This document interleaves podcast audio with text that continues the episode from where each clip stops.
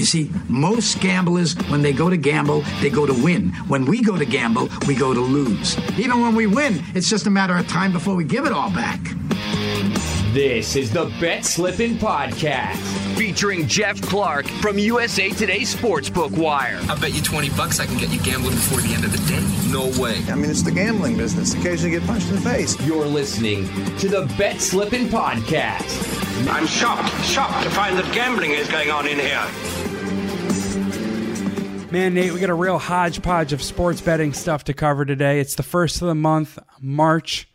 Uh, Tuesday, we're recording today uh, because we got to cover the Arnold Palmer Invitational PGA event that tees off Thursday, March 3rd. But we also going to talk a little bit of college basketball. We got some NBA stuff. I know you got some MLS stuff. Um, how are you doing, anyways, Nate? Yeah, I'm doing pretty good. I'm I'm like kind of excited for this weekend, but at the same time, this is like you said, it's kind of a mixture of everything. And for those listening next week, we're really also looking forward to next week because we'll really get into like the whole March Madness feel of it, and then we'll have NBA playoffs. So hopefully things start picking up a little bit here. Yeah, it's a little bit of a calm before the storm because, like you said, all the conference tournaments, all the the major power conference tournaments for college basketball. Uh, tip off next Thursday. So we'll cover that in further detail next week's Bet Slipping podcast. NBA ramps up like the craziest month in the NBA is March. They called it when I worked for the Clippers, they called it hell month because we literally were working, I think I think we worked 29 or 30 of the 31 days because we had to work all games and obviously Monday through Friday. So March is the busiest NBA month, which is great for me. We do have some PGA Tour stuff to discuss and MLS. You're gonna have to help me with this. Sir. Did it start recently or Yeah, so uh, for those that didn't know, I live in Cincinnati. We have the worst MLS team in the history of the MLS almost every year. It's enjoyable. Uh, we Just need to lost, find your uh, Joe 5-0 Burrow. this past weekend on the road, five to nothing. So that was thrilling. Um, but yeah, MLS started next weekend. I, I watched a ton of games. I've um, soccer has surprisingly been, especially Champions League, has surprisingly been my most profitable sport this year. And I'm I'm it's only three months in. I think I'm probably like six and one on soccer. So uh, hopefully that doesn't uh, hype myself up just to lose. So we'll see because this is the first time we'll discuss it on the pod. So wait, the three months in, and you're handicapping European soccer, but now you're shifting a little bit towards MLS. Do I have that right? Yeah, we have MLS odds already. I will try to get into more, but we had football, and really that always took precedent. Well, hell yeah. Um, there is some English Premier League still on, and there's some Champions League. We'll get into Champions League next week because it runs on Wednesday and Thursday, and sometimes Tuesday, I believe, too. So, uh, we'll get into that next week. They took a week off this week. They played last week, so it's it's a really long process. So, All right. So yeah, like I said. We're gonna hit up some NBA, some college basketball, some MLS, but we'll, and we'll start with the Arnold Palmer Invitational. But let's do a quick recap on last week's performance. I was three and three uh, with the bets that I went to the window with. I split both my golf and NBA picks. Uh, one on one in the NBA. I hit with the Chicago Bulls. Um, I gave it out at, or excuse me, they closed at minus three and a half. They won 112 to 108. I whiffed the Memphis Grizzlies. Um, I gave them out as a as a, a road favorite, and they actually closed, I think, as a road dog versus Minnesota. They ended up losing that one outright. Um, and I, uh, well, how, how did how did your best bets do last week? Before we Yeah, talk so about the I- golf.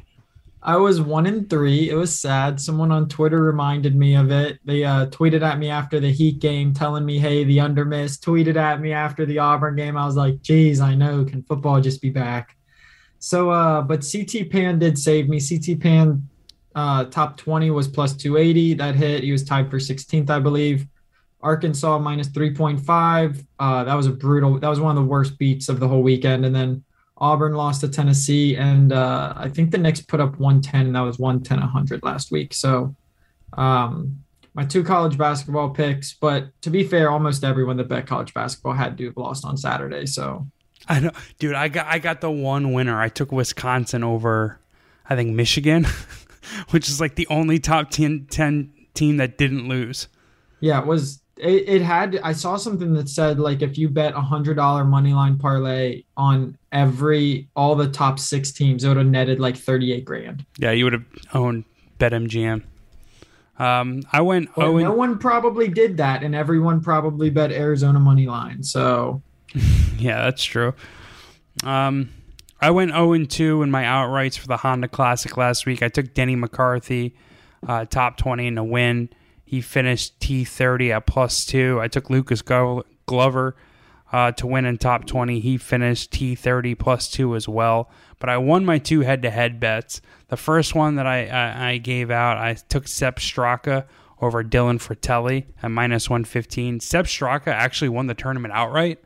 I live bet him Sunday when he was down two strokes at plus 880 just to kind of mitigate my my uh, other losses. So that uh that lessened, I guess, the the beating that I took in the Honda Classic. That was nice.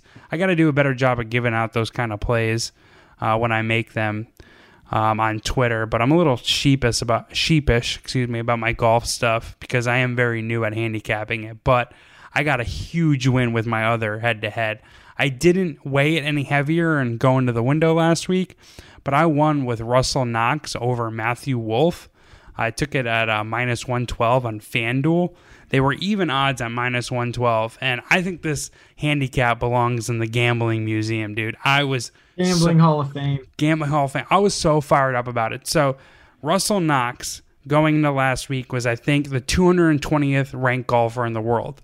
Matthew Wolff was ranked 35th, and they had the exact same odds. You always go with the the the um, the lesser ranked golfer yeah. because I mean, like how like it's it's just like it's just like betting team sports. Like there are trap lines, of course, in golf, and you don't think like Vegas or the sports book baked um, their world golf rankings into the number. Like, of course, like it's not like anyone who bet Matthew Wolff was like getting ahead because oh well he's 35th in uh, world ranking, the other guy's 220th, and uh, Matthew Wolff ended up finishing dead last in that tournament. He was plus 11 after the first round and missed the cut at plus 17. Russell Knox finished plus five. I think he was minus one after three rounds, but like he sucked too. But it was a fade against Matthew Wolff because the course that they played on last week at the Honda Classic was one of the toughest courses on the tour. And this guy's a wild, uh, as a wild, has a wild driver and put it in the in the water a couple times. So I'm pretty happy about that one.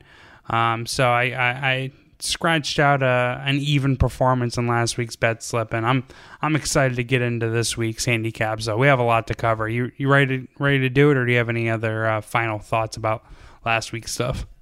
No, my boy CT Pan went uh, even, tied for 16th. Koepka was tied for 16th. Horschel. So, so want to know on my on my gambling golf uh, record. Yeah, the dude. insurance bros got me. Let's just say that. Dude, that I was talking to you about this on Slack. That's the coolest angle. Like you work in insurance, a bunch of people you know uh, play golf, so you're just gonna talk to them. I love that. It's beautiful. So what what typically happens is these guys are really good at golf. I've, I I suck. I am trying to get really good. I got a I got a new driver. My golf friends think the driver's awesome. I've been going out, I've been hitting at the range, but I know that like golf's a game that you got to build the knowledge base for. If someone else has the knowledge base while I'm building my knowledge base and I can also look at the stats and take some opinion, you got to it's a collective effort here. Absolutely. No, that's that's great um that's a great point and I you know, I, I look at all the numbers, all the strokes gain stuff, but ultimately, like I'm playing how the mark, how I like read the market, and I'm going off of other people's opinions, fading certain people, um, grooving to some people's opinions. So, I mean, I, I, and and and you, we're we're both just like, you know, old school handicappers. We take our info, uh, or grab info in a lot of different ways and fire based on the info accumulated. Um, but we're gonna take um, last week's CT Pan CT Pan week or a win, excuse me, into this week's Arnold Palmer Invitational.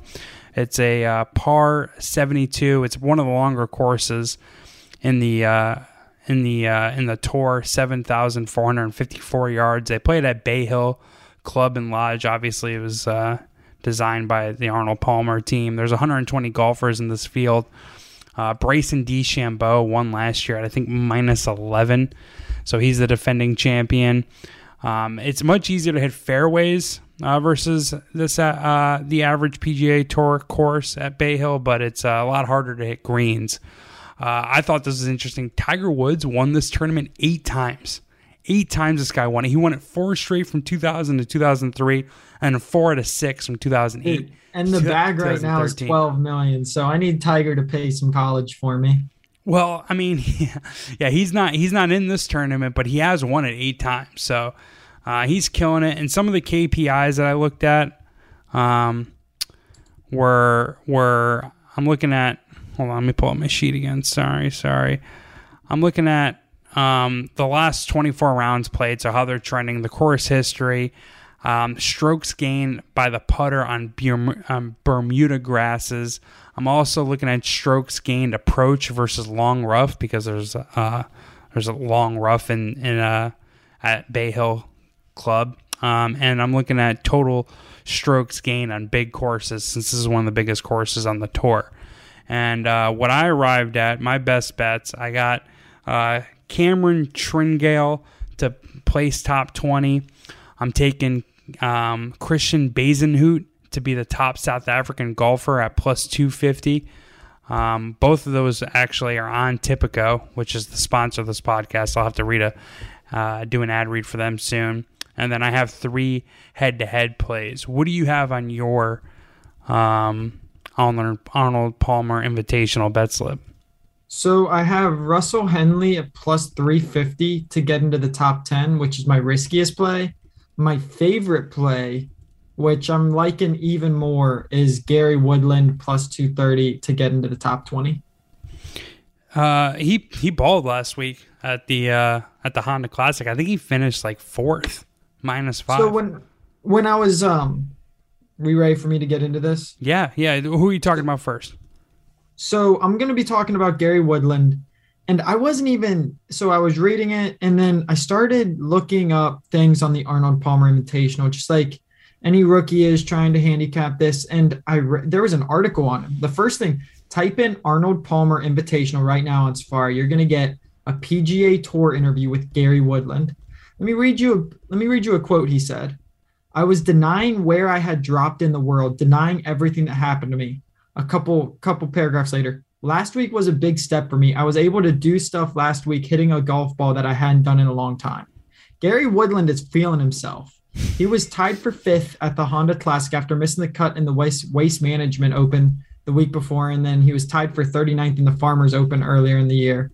Um, Woodland didn't participate in the Arnold Palmer last year, um, but his strength seems to be off the tee, which he ranks 45th in strokes gained. And as you kind of mentioned, that it, that's going to be bode well for him in the longer course. Definitely hitting that fairway. So right now he's 93rd in the FedEx Cup, um, and he has 49 top 10 finishes on his career. Woodland is uh, one thing, like you also noted, it's a long course. He's a beast with his driver. He averaged 314 yards per drive, which ranked fourth, which ranked 14th at the Honda Classic.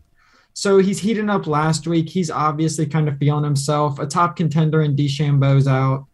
Uh, I like him to to get into the top 20. Also, I saw that Gaming Today noted that Woodland at plus 230 was among their best prop bets. So I had this in my mind before I saw that, but it's always good to get that little confirmation. Hell yeah. All right. Well, I'm on Cameron uh, Tringale to be plus or top 20 at plus 260. It's actually on Tipico. So I subscribe to fantasynational.com, which is like a user friendly golf model website that allows you to track like advanced analytics of golf and you can build your own models and originate your own prices. I'm new to this. I don't I don't know what, honestly I don't really know what I'm doing. I don't even know how many clubs are on the goddamn golf bag, but uh, I am kind of learning as I go. I put my money up. Um, and you know I'm doing pretty well this this year. So uh, Cameron Tringale is actually 11th in my uh, in my created model. He's 13th or has finished 13th or better in, his, in three of his last five tourneys.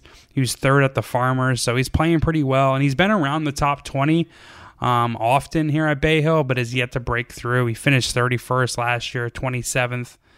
Um, Um, I think two years before that, and had another 27th finish. So I think he breaks through. He's he's trending really well, and um, I have him at 11th in my in my new model thing. Um, and the top player that I'm taking, I'm taking Christiaan Bezuidenhout to be the top South African. That's also plus 250 on Tipico.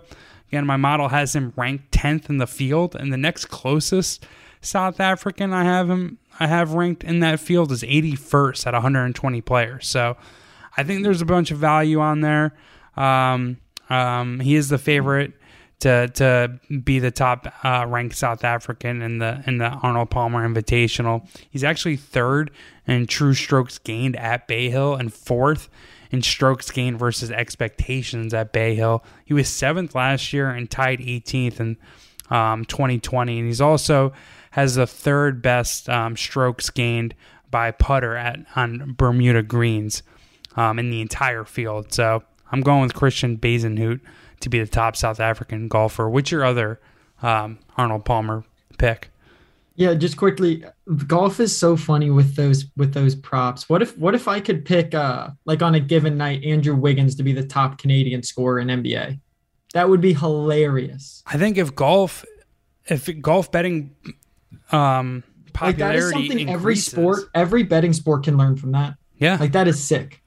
That like I had to talk you into a, a betting golf or handicapping golf a little bit, but once you start to do it, it's like, oh, there's so many options. There's so many different things to bet. It's exciting, right? Yeah, no, it's sick. All right, so my um my second bet is Russell Henley plus 350 to make the top 10. He's got he's really good in a lot of areas. Uh so he has some impressive stats on the PGA Tour, some things that I really find uh, useful. He ranks seventh in strokes gained approaching the green, 29th in strokes gained around the green, 10th in strokes gained tee to green, and then 12th in strokes gained in general. He has a 21st FedEx Cup rank and he has two top 10 finishes this season. And Henley's been extremely consistent this season. So I want to put him in the top 10. I want those odds. But you can get him, gosh, I should have written this down. So I'd rather go with him in the top 10. He has two top 10 finishes where he has three top 20 finishes and eight in the top 40 out of nine tournaments. So he's consistently been in the top 40. I think his top 40 odds were like minus 160 or something. So it wasn't that great to get him in the top 40, but he's been extremely consistent. He's got a lot of good numbers, a lot of strokes gained off the tee in total. So it seems like he's a pretty safe bet to uh, take. And I mean, if he has got a good round, good few rounds, plus 350 is a re- plus 350 is a really good odd for him. So I have him at plus 250 to be top 10 or top 20 and plus 480 for top 10. Which one are you giving out? 480, I have plus 350 for top 10. So I'll go 480. I like 480 a bit more. On top 10. We'll see where I get this. I think I got mine off DraftKings. Well, Tipico has um, um, Russell Henley at plus 480. Um, Oh hell yeah! Take Tipico then. Let's go. Yeah, I know. 480. Christian, so Tipico, like, you got to shop around for the best numbers before you make these bets. Um, always look for the best numbers. And Tipico actually has pretty good numbers on outrights. Um, the Christiaan Bezuidenhout, South African top golfer, it's plus 200 on every other book, but Tipico is given it at plus 250. So there are some good odds. I don't like their head to head odds because they only offer three three way lines, and I'm not trying to like lose on a tie. So I'm gonna give out my my next three head to heads at other books. But again, always make sure to to to shop around for the best price. But um, did you get out your Russell Henley piece, or do you have more to add to that? Uh, I don't. I just think he's been consistent. A lot of his numbers look good. His strokes gained approaching the green. As you noted, it's easy to hit the fairway on the course. It's not easy to hit the green. So Well, according to my dashboard, he's the fourth best golfer um, in this field. He's the third best golfer in the last 24 rounds in this field, and he has the best shot strokes gained and approach out of the long rough. Uh, the only issue with him is that he has not performed very well at this course. So, but to your point, I mean, directionally, your your handicap makes a lot of sense. I mean, the guy is killing it right now, and you're getting a, a sick price. So I don't hate that at all. Um, I do have three head to heads here. My first one, I'm going Rory McIlroy plus 120 over Jon Rahm. Jon Rahm's a favorite, but he's being priced as if he's like Tiger Woods. He's plus 800 on Tipico right now. Rory McIlroy, I think, is second favorite at plus 1200, and I think Rory McIlroy should be the first favorite. My model has him as the as the as the uh, top ranked golfer, um, or you know the best chance of winning um, in this field. He's he's first in strokes gained um, at Bay Hill, and he uh, and he's first in strokes gained at these big courses, plus seventy two hundred yards. Um, Rahm has never played at Bay Hill, so maybe you know he's uh, on a learning curve, and um, it's around the fair price um, as dished out by the head-to-head tool provided by Fantasy National, and I just I can't help but take the plus one twenty with Rory McIlroy. Uh, my next bet here. Um, all of these are going to the window with me, but I'm taking Keith Mitchell at minus 126 over Paul Casey, and that's available at FanDuel. And this is the same type of concept, or at least the foundation of my handicap is the same concept as I had Nate before with uh, Russell Knox and Matthew Wolff. Uh, Keith Mitchell is actually getting is actually more expensive than Paul Casey, but Paul Casey's 27th and ranked in the world, and Keith Mitchell is 73rd. So most people, most novices, which I think is mostly everyone betting golf, right? I mean, like it's kind of a new thing. We're all figuring it out together for the most part. I think they're going to look at Paul Casey getting a plus number, being the better ranked golfer, and that's where you know a lot of I guess new betters or less savvy betters are going to put their money. Um, and the head-to-head tool, Casey is actually a minus 128 favorite, so people will be further backed up by Fantasy National. But Mitchell's second has the second best shots gained or strokes gained versus expectation in Bay Hill in this week or in this field this week.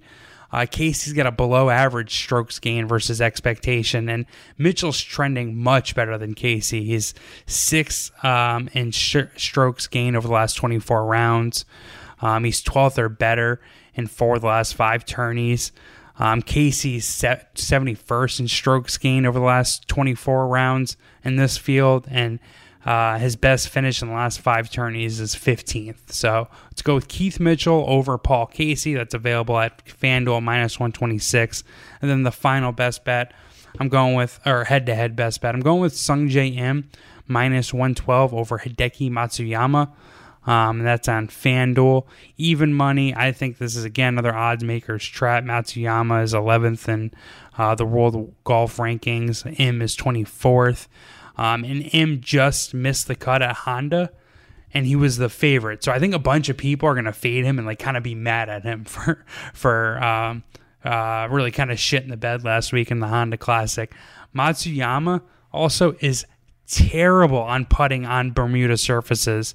He loses strokes on Bermuda surfaces. He's 98th out of 120th in strokes gained on Bermuda surfaces via the putter. Um, actually is uh, 42nd out of 120th in gain strokes, whereas Matsuyama loses strokes on Bermuda putting greens. So that's my uh, three head to heads and uh, two of my my uh, my finishing props. But that's what I got for the Arnold Palmer Invitational. I'll remind you guys before we get out of here. I go into the window, but you ready to move on to some hoops? Yeah, let's do it. All right, so this is where you're going to take center stage. We're going to talk some college basketball. Well, Actually, you're going to talk college basketball. You got a two ga- two games you like, so take it away. Yeah, so I figured we're doing a sports betting podcast. There's no way that we cannot talk about Coach K's final time playing North Carolina. Well, probably, unless they meet in the tournament, it'll probably be his last time. So last time Duke in Cameron Indoor, Car- right? Yeah. yeah, Duke is hosting North Carolina.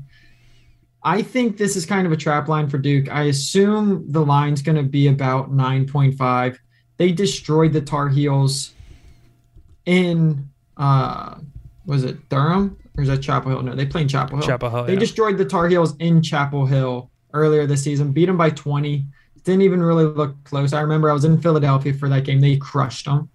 Um, I I tend to think UNC at least keeps it close in this one. I, a lot of times their matchups have been close. Three of their six last matchups in the rivalry have been decided by five or fewer points. the spread's definitely going to be greater than five. And the other thing that I like when I'm looking at games is it's hard to take one game and count it for a full series or a full season. Duke shot 58% from the field against UNC. Um, AJ Griffin had himself a great game. That's probably just not, that's probably not going to happen again. Leaky Black and Caleb Love, two guards that combined for about t- over 20 a game, only had about 12. And UNC is one of the few teams that really has the size that can compete with Mark Williams and Paolo Banchero. They're both big players. Williams is a legit seven footer, I believe. And uh Bacot is just that that's UNC's leading scorer. That's their go-to. They should be able to keep it close. I like UNC anything under uh I would say plus nine and a half. Um, just for the listeners at home, that game tips off at uh, six o'clock Eastern Standard Time on ESPN uh, Saturday, March fifth. According to KenPom, Duke is the fifth best team in the country. North Carolina's 40th. KenPom, who's a college basketball advanced guru or analytics guru, has Duke winning 82 71. So the line, you said, what, what was your guess on it? Yeah, I was thinking it was going to be like around 9.5. I mean, if it's 11, I, I like 11 too. Duke gets some pretty big spreads. Uh, I believe they've been pretty good at home. I had their figures like directly on here earlier, but I don't think they were like overly convincing everywhere either way. I think they were like eight, seven, and one against the spread at home or something. Well, KenPom's projections are usually pretty in line with the market. If you see something that's way off, you probably should go with KenPom in that case. But so it'll probably be around nine and a half, ten, something like that. It could, could be an even eleven, but you're around the right number, I think. Yeah. So another thing that I would say is you probably want to see the line movement in this game. Uh, if I'm expecting Duke, honestly, whatever the number is, if it's nine and a half, ten and a half, I expect them to be big favorites. So I would wait till that uh, 5:30 mark to actually hammer anything on this game. Yeah, and real quick, you like North Carolina getting the points? Yeah, and I like UNC with the points. Uh, it's definitely more just a lean. This was really one of the games I love to handicap. I don't know if it's going to be one of my best bets, but I felt like it was a game we should have touched on at least. Absolutely. Um, yeah, I mean, Coach K's final game or final uh, meeting with UNC at uh, Cameron Indoor is huge. I don't know if I'll have action on it. I just, excuse me, I like flying on college basketball games like 10 minutes before they, they tip off. Yeah. you know, I just look at like betting splits, whether it be Vegas Insider or pregame, and kind of make my decision. I don't even know who plays in half these games, if we're being honest. Um, next game though, a Big Twelve matchup. You like uh, Kansas Texas? What are you what are you seeing in that one?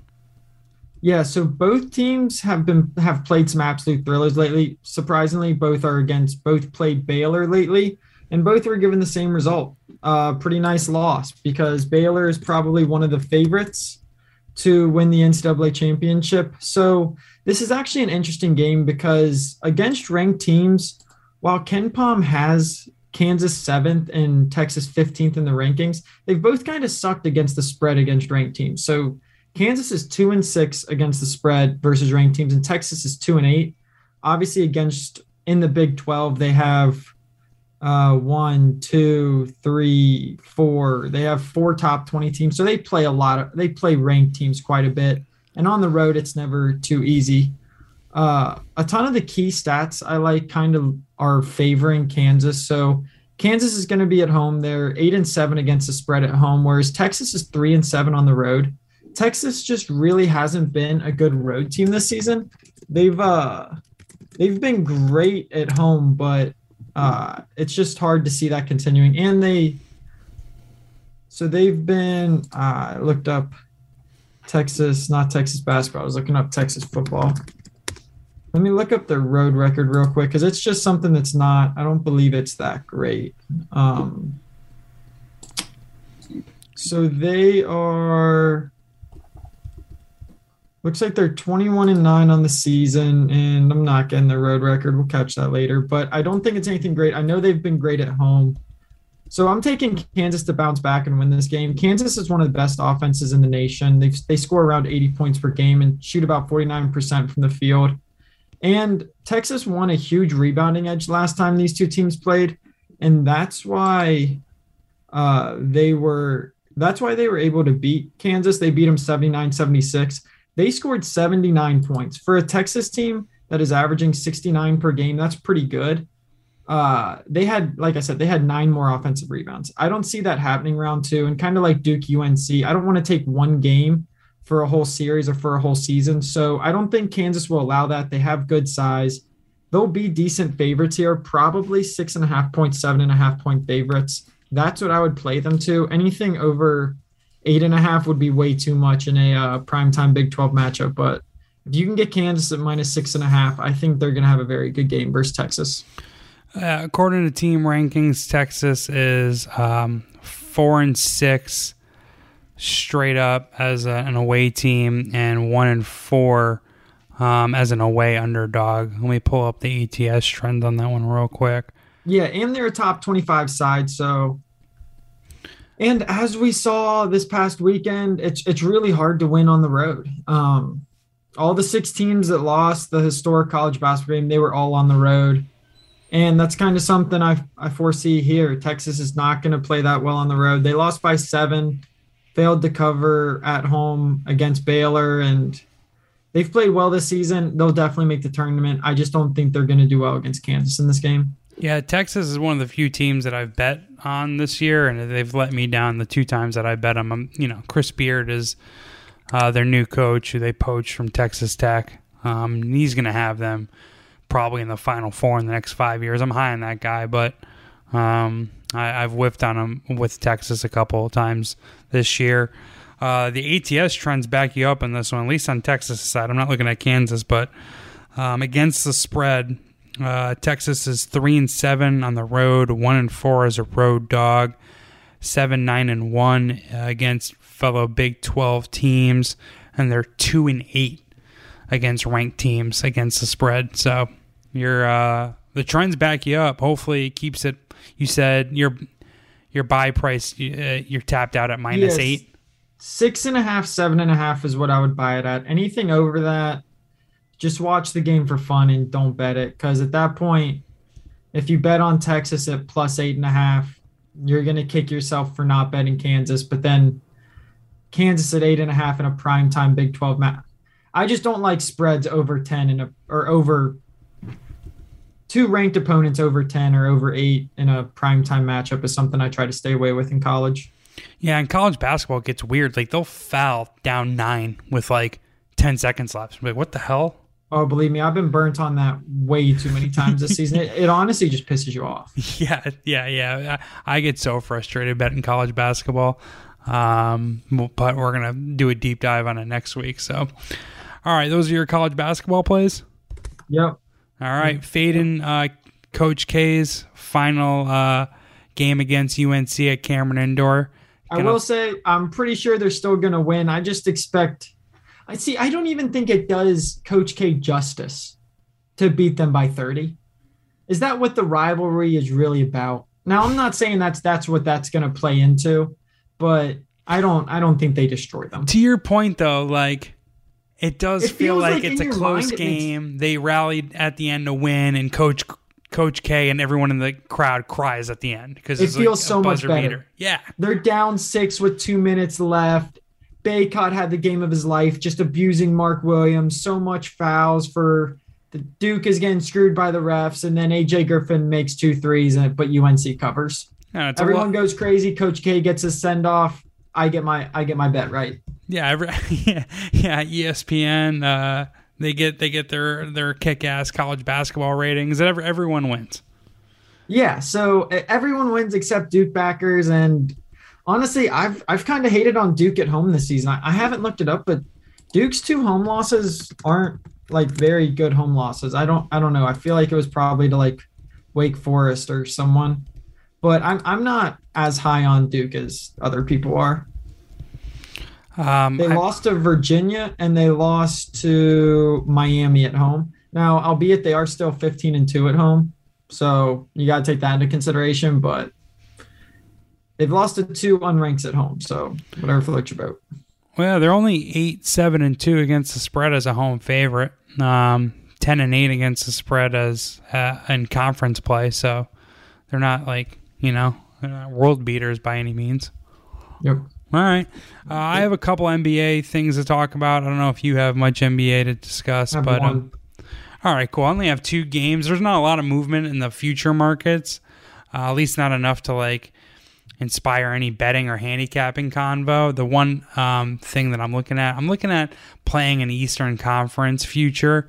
Um, I like the the the Celtics, I think, but to be honest, they're, they're plus 900 right now, and I think they're going to be around that price around the playoffs. So I'm just going to wait until then. Um, I know a few sharp people are back in the Denver Nuggets to come out of the West. I think they're plus like 1700 currently. The West is more of a crapshoot than I think a lot of people realize. I think a lot of people just penciled in the Phoenix Suns. Um, and Denver Nuggets is starting to get some sharp money because of the news that Michael Porter Jr. will return this month and the expectation that Jamal Murray will also return. So I don't have any specific plays on any futures, but I am going to give you guys a couple games that I'm looking at. Um, the New Orleans Pelicans actually host the Sacramento Kings um, tomorrow, Wednesday, March 2nd. I'm going to write that up for sportsbookwire.com.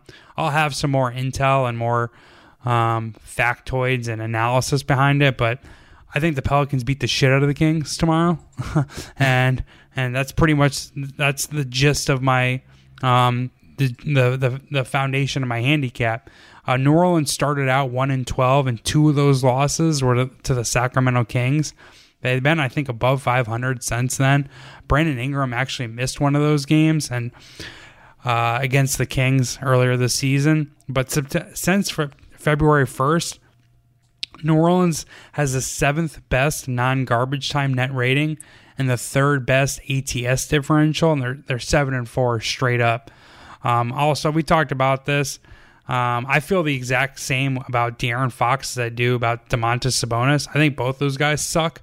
I think Jonas Valanciunas is going to wear out Domantas Sabonis tomorrow, um, and I think CJ McCollum is going to wear out De'Aaron, De'Aaron Fox as well. Brandon Ingram, I think. I mean, Sacramento is just bad everywhere defensively. So Brandon Ingram should be able to get some points. I like how that team's trending. Um, the look ahead's minus five. I would play it up to Pelicans minus seven. I think they're going to kill the Kings. What, what's your uh, your one NBA play? Yeah, for the sake of it, I played the Kings under last night, and it was absolutely pissing me off just watching Sabonis back down all these small centers like Isaiah Roby or something. He's like probably 200 pounds. So yeah, you got Valanciunas down there. He's gonna eat Sabonis. Yeah, I do not like I do not like his game very much. I think he's very So- overrated. My one play is on the Grizzlies and Celtics. I spent some time actually researching this game, found kind of a cool, a couple cool little trends. Uh, I'm gonna bet on the Grizzlies, and this might be one of my better bets, like that I really like. I'm not really sure what the line is. I was gonna ask you, what's what's your thought on the line on that game? Grizzlies at Celtics. I think Both teams are almost full strength. I'm thinking like Grizzlies four and a half. Grizzlies getting four and a half plus four and a half. Yeah, uh, no favorite four and a half. No, no, no. It would be the other way. I think it would be Celtics plus four and a half. I'm taking that all day then. All right. So um This is Here- here- interesting. Okay, go ahead. I guess I guess we'll have some beef at the end of this one. I don't know. So- I'm, this is a game I'm staying away from. I was going to briefly talk about the Thursday slate because it's so stacked. But you have one pick on Thursday. I have another one. Then we'll do quick leans and likes with the other three games that I think are sick. But talk me into this one way or the other. I I don't know. Uh, Memphis is the best covering team in the NBA. The Grizzlies also rank as the best offensive rebounding team in the NBA. The Celtics are currently 18th in defensive rebounding, which should give quite a bit of uh, extra opportunities to Memphis. And while Boston's defense has been much better this season, it's although Marcus Smart is back there and they just got Derrick White, they're not very good at defending guards. So the Grizzlies rank third in guards points per game with Desmond Bane and Ja Morant back there, but the Celtics rank 25th in opponents guards per, or guard points per game, and I think that's important considering how they defend players. Obviously, there are a lot of great players at all positions in the NBA, but if you can't defend guards at a high level, then you're going to be screwed against Morant. Um, so considering how many more second chances I believe Memphis or Memphis should get offensively, and I bet on the Celtics to cover. Maybe maybe this is just me being mad because I bet on the Celtics to cover against the Pacers and they got mollywopped at home a couple Yeah. nights ago. So uh, I I think Boston's probably getting a little overhyped. Their defense is among the best in the league right now. They've climbed up the rankings, but uh, they can't defend the perimeter, and I'll take Memphis on that. Well, they should have a significant rebounding edge, Memphis. If anything, based or not based, but after listening to your analysis, I kind of feel like the under might be the sharper play, just because Grizzlies are like all effort, all hustle, crashing the glass, and all that stuff. They're not a very good shooting team, and I think they're going to defensively be able to hold Boston to I don't know under under 110 points. So. Um, if that total Yeah, is and beneath so 220, I and I'm I've never been like the biggest Robert Williams fan, and Al Horford's only getting like 27, 28 minutes per game. And I think Al Horford's kind of gotten a lot worse lately anyway. He's only averaging 7.6 boards per game. So even he could get up by he could get eaten up by Adams. So I guess we'll see. Adams has just been so underrated this season. Yeah, dude, that guy is just a rebounding juggernaut. It's incredible, actually. Um, all right, so the final best bet that I have uh, the Thursday slate as well. Um, um, Nate's game is uh, a Thursday. Uh, the the the Boston and Memphis game is seven thirty in Boston on Thursday, and the game that I like, I'm taking the uh, the Atlanta Hawks over the Chicago Bulls. Um, Hawks are at home. That's also a Thursday game. Tips off tips off at seven o'clock. We hit the Bulls last week against the Atlanta Hawks, but if anyone watched that game, we got we got dumb lucky getting home there. They had no business covering that game. Um, it was it was seesaw battle. Atlanta had the lead, I think, in the second half, but DeMar DeRozan was just sensational, and they needed him to be brilliant. We needed him to be brilliant to cash that ticket. Dude scored 37 points and 71% shooting. Um, you you got to think regression is coming. He averaged nearly 35 points per game in February, was just phenomenal. I think is a, a legitimate MVP contender, but um, Chicago is 3 and 0 straight up and against the spread versus Atlanta this season, but their first two wins um, against Atlanta was when when Atlanta was dealing with some COVID related absences. Um, and, and I think Trae Young um, has a better game, a bounce back effort against Chicago this next time around. He had 14 points on 18% shooting. Last week against Chicago was 0 5 from the three point line. And Atlanta just missed a lot of quality looks. Um, they were plus seven in offensive rebounding margin. Um, and their free throw percentage, free throw rate was was well below Chicago's. And I think that should improve a little bit um, just by attacking the glass or attacking the basket more and being at home. So, again, Chicago really shouldn't have covered against Atlanta last week. Um, so I think that ATS win is very misleading. I'll take the Hawks. Um, and I think the Hawks will probably be getting or be laying. I think it'll be laying like three and a half. I'd play it up to Hawks minus four and a half at home against the Chicago Bulls. Uh, but that's all I got for the NBA. Uh, oh, real quick, let's let's just do quick leans on the uh, other three interesting games in the Thursday slate. Again, Thursday, March third.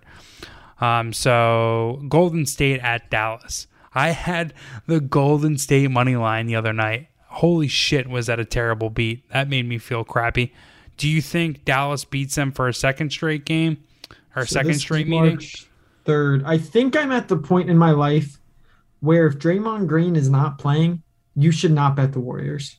They're two and five. I mean, they play tonight, so they play on Tuesday. They are at Minnesota. I wrote up for Sportsbook Wire. Take the Timberwolves, uh, and then I don't. I think take them again. Keep taking the Warriors until they start winning again. Keep betting, I fading don't. I don't think you take them here. I don't think you take them if Draymond Green's not playing. Yeah, I, do, I can't get my arms around this Warrior team. I, I lean to the Mavericks, right? But the Warriors did look so good against them for the first three quarters, and they beat the shit out of them um, in their second meeting this season. After um, uh, they beat them in their second meeting this season by like 30, 40 points. But I'm with you, dude. And Klay Thompson's got this weird illness that has him sidelined tonight. Draymond Green, they're saying he's going to be back in short um, uh, pretty soon, but it definitely won't be Thursday. I don't, I lean towards Dallas. I don't have an official play on that one, obviously. Uh, another game though, Miami at Brooklyn. Um, I think it's just more interesting. But Kevin Durant is coming back pretty soon. I don't think he'll be active for that game. Miami should boat race Brooklyn, right? Yeah. But what do you think the spread's going to be? It's got to be eight and a half, nine and a half. Everyone knows. I mean, Brooklyn sucks at home. They just got destroyed by Toronto. It could be up to like 11 and a half. Yeah. When when does Brooklyn? Do they play again tonight? Um, they play the Raptors again tonight. That's right. Yeah. I'm I'm taking the under in that game. And they're Um, eight point favorites there. Eight point underdogs there.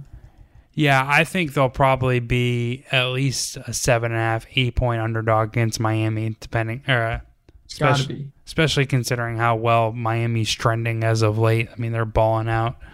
Um, first first place in the Eastern Conference. So, uh, and, and then the other game I think is mad interesting is the Battle of Los Angeles Lakers, technically visiting the Clippers, but they're uh, arena mates. The Clippers have gotten lucky against the Lakers in their last two meetings, but they've beaten them six straight. Do you think? Oh, what I guess what I'm most interested in getting your feedback is, what do you think of this Laker team? Do you even think they make the play-in? So I saw your tweet the other day. I saw you said Pelicans money line. I had a three and zero day. Going into like it was like nine thirty. I was three and zero that day, and I was like, you know what? Screw it. Geoff has Geoff has Pelicans money line. I'll I'll toss a unit on Pelicans money line blindly. They absolutely destroyed the Lakers. The Lakers looked horrible. None of their playmate. If if your if your go to is really still Carmelo Anthony making a pull up elbow jumper that's from two point range, which analytics guys hate now, or like your best play is Malik Monk or Avery Bradley shooting the ball, you're not going to go anywhere. Um, I heard someone say the other day that LeBron James just can't take a, a group of scrubs to the to the playoffs anymore, to the finals, and without Anthony Davis, it's really what it's looking like. I, I think I would take the Clippers. They're just deeper.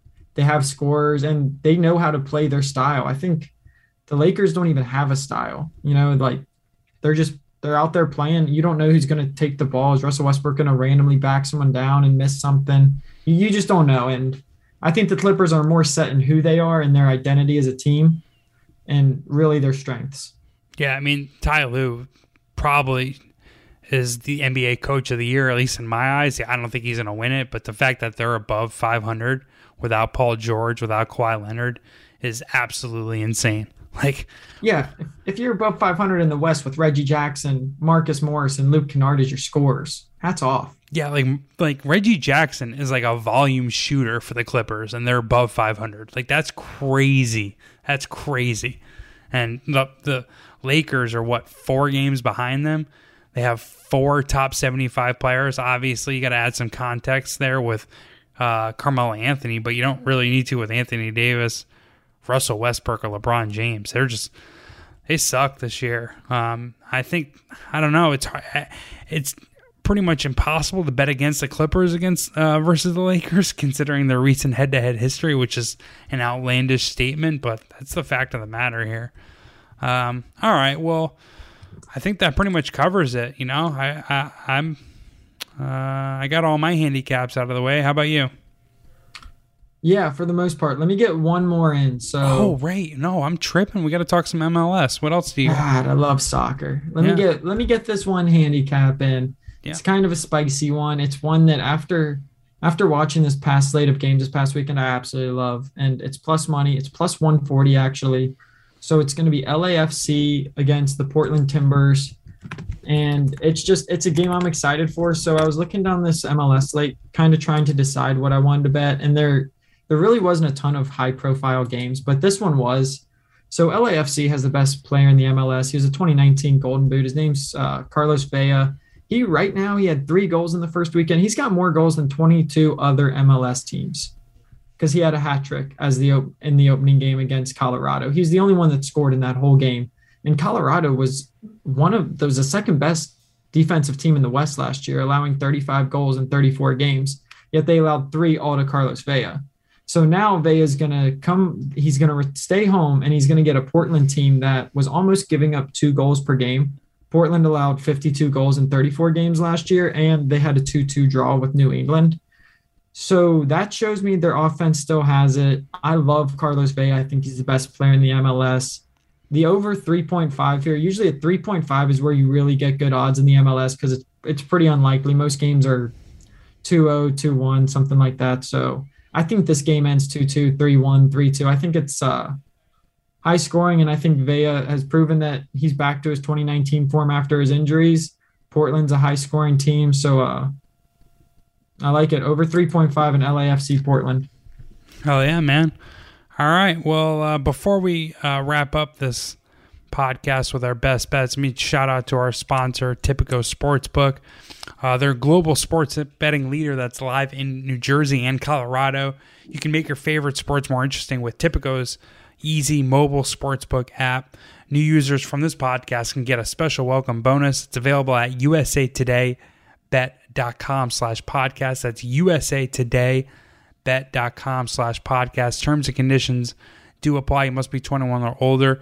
So please see Tipico's website for details. Uh, if you have a gambling problem as well, uh, please call 1 800 Gambler for New Jersey and 1 800 522 4700 for Colorado.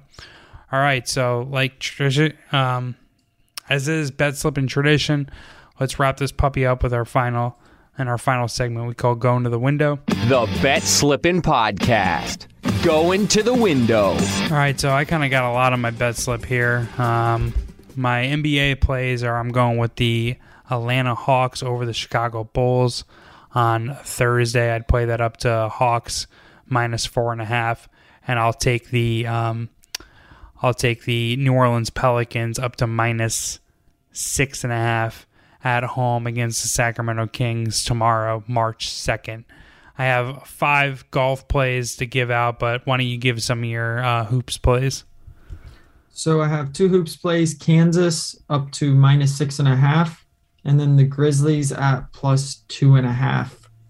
And those should both be, uh, I would say, cheap lines. Like they should be they should be the worst of the lines. I would hope. All right, and then um, you give out your MLS pick as well before we end yeah, it so with golf. My MLS pick is LAFC versus Portland over three and a half goals at plus one forty, and then I'll go ahead and give my two golf plays. I got Gary Woodland plus two thirty at top twenty, and Russell Henley top ten at plus four eighty. All right, I'm taking Cameron Tringale at plus two uh, in the top 20 at plus 260. That's available at Tipico, our sponsor. I'm taking Christiaan Bezuidenhout, top South African, which is plus 250 at Tipico. That's the best price I was able to find. Actually, both of those prices are the best price I'll be able to find. So, all our Colorado, New Jersey listeners, check out Tipico for that. I'm going, my head to heads, three of them going Rory McIlroy plus 120 over Jon Rahm.